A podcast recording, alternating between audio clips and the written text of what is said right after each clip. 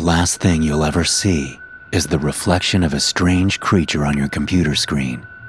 When you turn to face it, your life will end. Those were the final words posted on the dark website I'd stupidly clicked on. A foolish journey I'd set out on due to terminal boredom. Just a few clicks that would be my undoing. But I still have some time until I meet my end. And I'd like everyone to know what really happened to me. We all know the websites that check whether or not your email password has been leaked. It's honestly a great resource, safe and reliable. If it turns out that your information is, in fact, out there, don't be alarmed. Just make sure you enable two step verification and change your passwords for good measure. Good practice is to use different passwords for your various online presences, so ideally, you'll have to just change one. That is the easy part. But what if other aspects of your personal life have been leaked? What if your address is floating around on a dark web page as a potential target? What if your private text messages, hidden desires, wrongdoings, and greatest fears are put online for all the world to see. Honestly, you'd be better off not knowing. At least then your death would come as a surprise. You might experience a minute of fear followed by a moment of pain, a luxury. But for those that know when and how we'll die, we lie awake at night just waiting. Alas, I was of the curious kind growing up and I took that curse with me well into the beginning of adulthood. One of my daily vices was binging through dark web pages. I'd boot up my computer in the evening, open the Tor browser, and go around hunting bizarre and fantastic onion links. While most of it was just weird conspiracy pages that were designed like something out of the late 90s, there were some sinister markets selling drugs and sometimes weapons. Only on one occasion did I ever stumble upon a place offering discount assassinations. Kill a stranger, 2,000 US dollars. The first line read. A small price to take a life. Family members and friends, on the other hand, cost more, just for the risk of discovering a motive. The site even offered celebrity and politician assassinations, but they were unfathomably expensive. Not that it mattered. The site was most like a honeypot. For those who don't know, an online honeypot is a seemingly malicious site or file put up by the FBI, always tracked and monitored to catch criminals. You'd think you were hiring an assassin, but you'd actually be walking into a trap.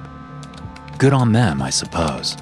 But that's not the site that would come to end my short span on this planet. No. The site I found was one that played with my emotions for months on end before finally striking. It was a simple page with a simple title Are You Next? Obviously, I'm not going to provide the actual site info. I wouldn't wish this fate upon my worst enemy. But people need to know what's out there, just as a warning to stay safe. I had no idea what to expect upon entering the page, but what I was met with froze me in place. All I saw was a picture of myself, one I didn't recognize. It was placed on a dark background with some text underneath. Name Lawrence Witherford. Date of birth 7th of August, 1994. Address 2963 Ashmore Drive. At the bottom, there was a button to click that simply asked, Am I next? A thousand thoughts ran through my mind as I tried to figure out the trick. The most logical explanation was that they'd used my IP address or some local data on my computer to conjure idle threats. But that wouldn't explain the picture. With trembling fingers and a surge of adrenaline coursing through my veins, I clicked the button and awaited my fate. Darkness. That was all it was, and my own reflection in the cheap monitor on my desk. Seconds passed as I waited for any kind of update. Then some text appeared. Did you see anything behind you? It asked. Apart from the familiarity of my own room, there was nothing there. You survived, Lawrence. Today's victim was Zach Johnson. A picture appeared of the supposed victim. Like my own, it seemed the subject wasn't aware that he was being photographed. He was just walking around, minding his own business as someone snapped a picture.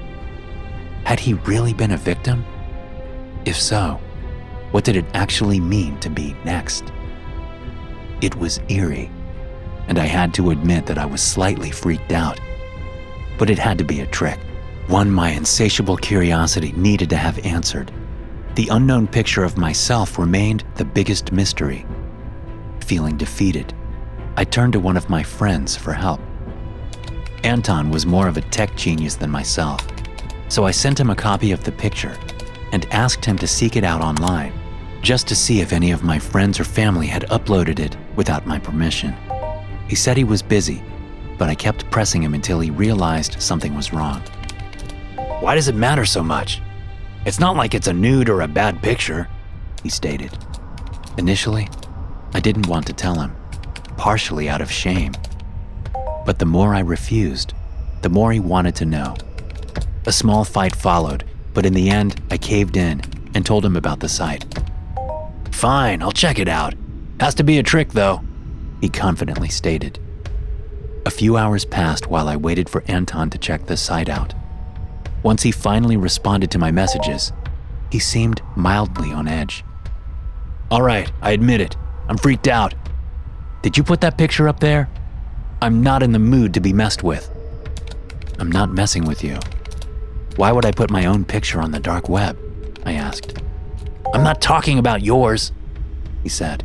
Which picture are you talking about then? I asked, growing increasingly confused. The one taken from outside my window, the one on the damn site, he said. No, I didn't. You're there too? I asked. Look, you had your fun, now stop it. Please tell me this is a joke. Anton, it wasn't me. Then what the hell have you gotten us into? He asked. The conversation didn't go much further from there. We were both clueless as to what had happened, but I couldn't shake the feeling that something was terribly wrong. I saved the site information, but decided to let it rest until Anton could figure things out. Over the next few days, he'd send me periodic updates about the little info he could gather. While no one knew exactly who had started the page, several anonymous users gave vague warnings as to what being next meant. But despite the mystery surrounding the place, there was one resounding fact everyone could agree upon stay away from that place.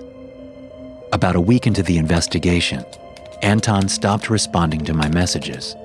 I tried calling him, but he remained silent. Once most of the day had passed, I started to worry that something might have happened to him. According to his place of work, he hadn't shown up for days. On a twisted hunch, I decided to check the website. Once again, I saw my picture alongside the same ominous text asking whether or not I am next. I clicked the button and saw my own reflection as before. Then the daily victim appeared on the screen Anton Madden. I dropped everything to call the police. Though my initial explanation put more suspicion onto myself, they promised they'd get around to it when they had time, but I knew soon would be too late. I drove over to his house and hammered on his door. Of course, there was no response. After a minute of trying to break through his door, I decided to go for one of the living room windows and climbed inside. Anton! I yelled as I frantically ran towards his office. I knew that's where the computer was, and I knew he'd be sitting there. The only thing I couldn't say was whether or not he was still alive. As I barged into his office, I immediately froze dead in my tracks. Anton was there, still in the chair, facing the computer, but he wasn't moving, not even breathing. Anton? I said with a trembling voice as I approached him, slowly turning his chair around.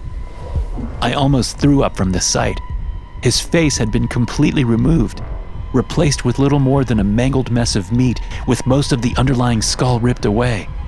If not for a few tangles of skin and a couple of teeth still attached, I wouldn't have known what I was looking at. Anton had died, and it was my fault. I sat by his mangled corpse in shock until the police arrived. They had more than a few questions as to how I knew he'd be dead, and why he'd passed in such a grotesque manner but those were all questions I could never answer in any believable fashion. But despite the horrors I had just witnessed, one horrible fact still remained. I was on the list, and one day I would meet the same fate. The authorities looked into the website, but there was nothing they could do to take it down or track those responsible. I tried moving around. I even tried changing my own legal name. Nothing worked. The site just kept updating. Months and months of attempting a hopeless escape, my name and picture still remained. I knew it would only be a matter of time until I was taken too. And that day came today.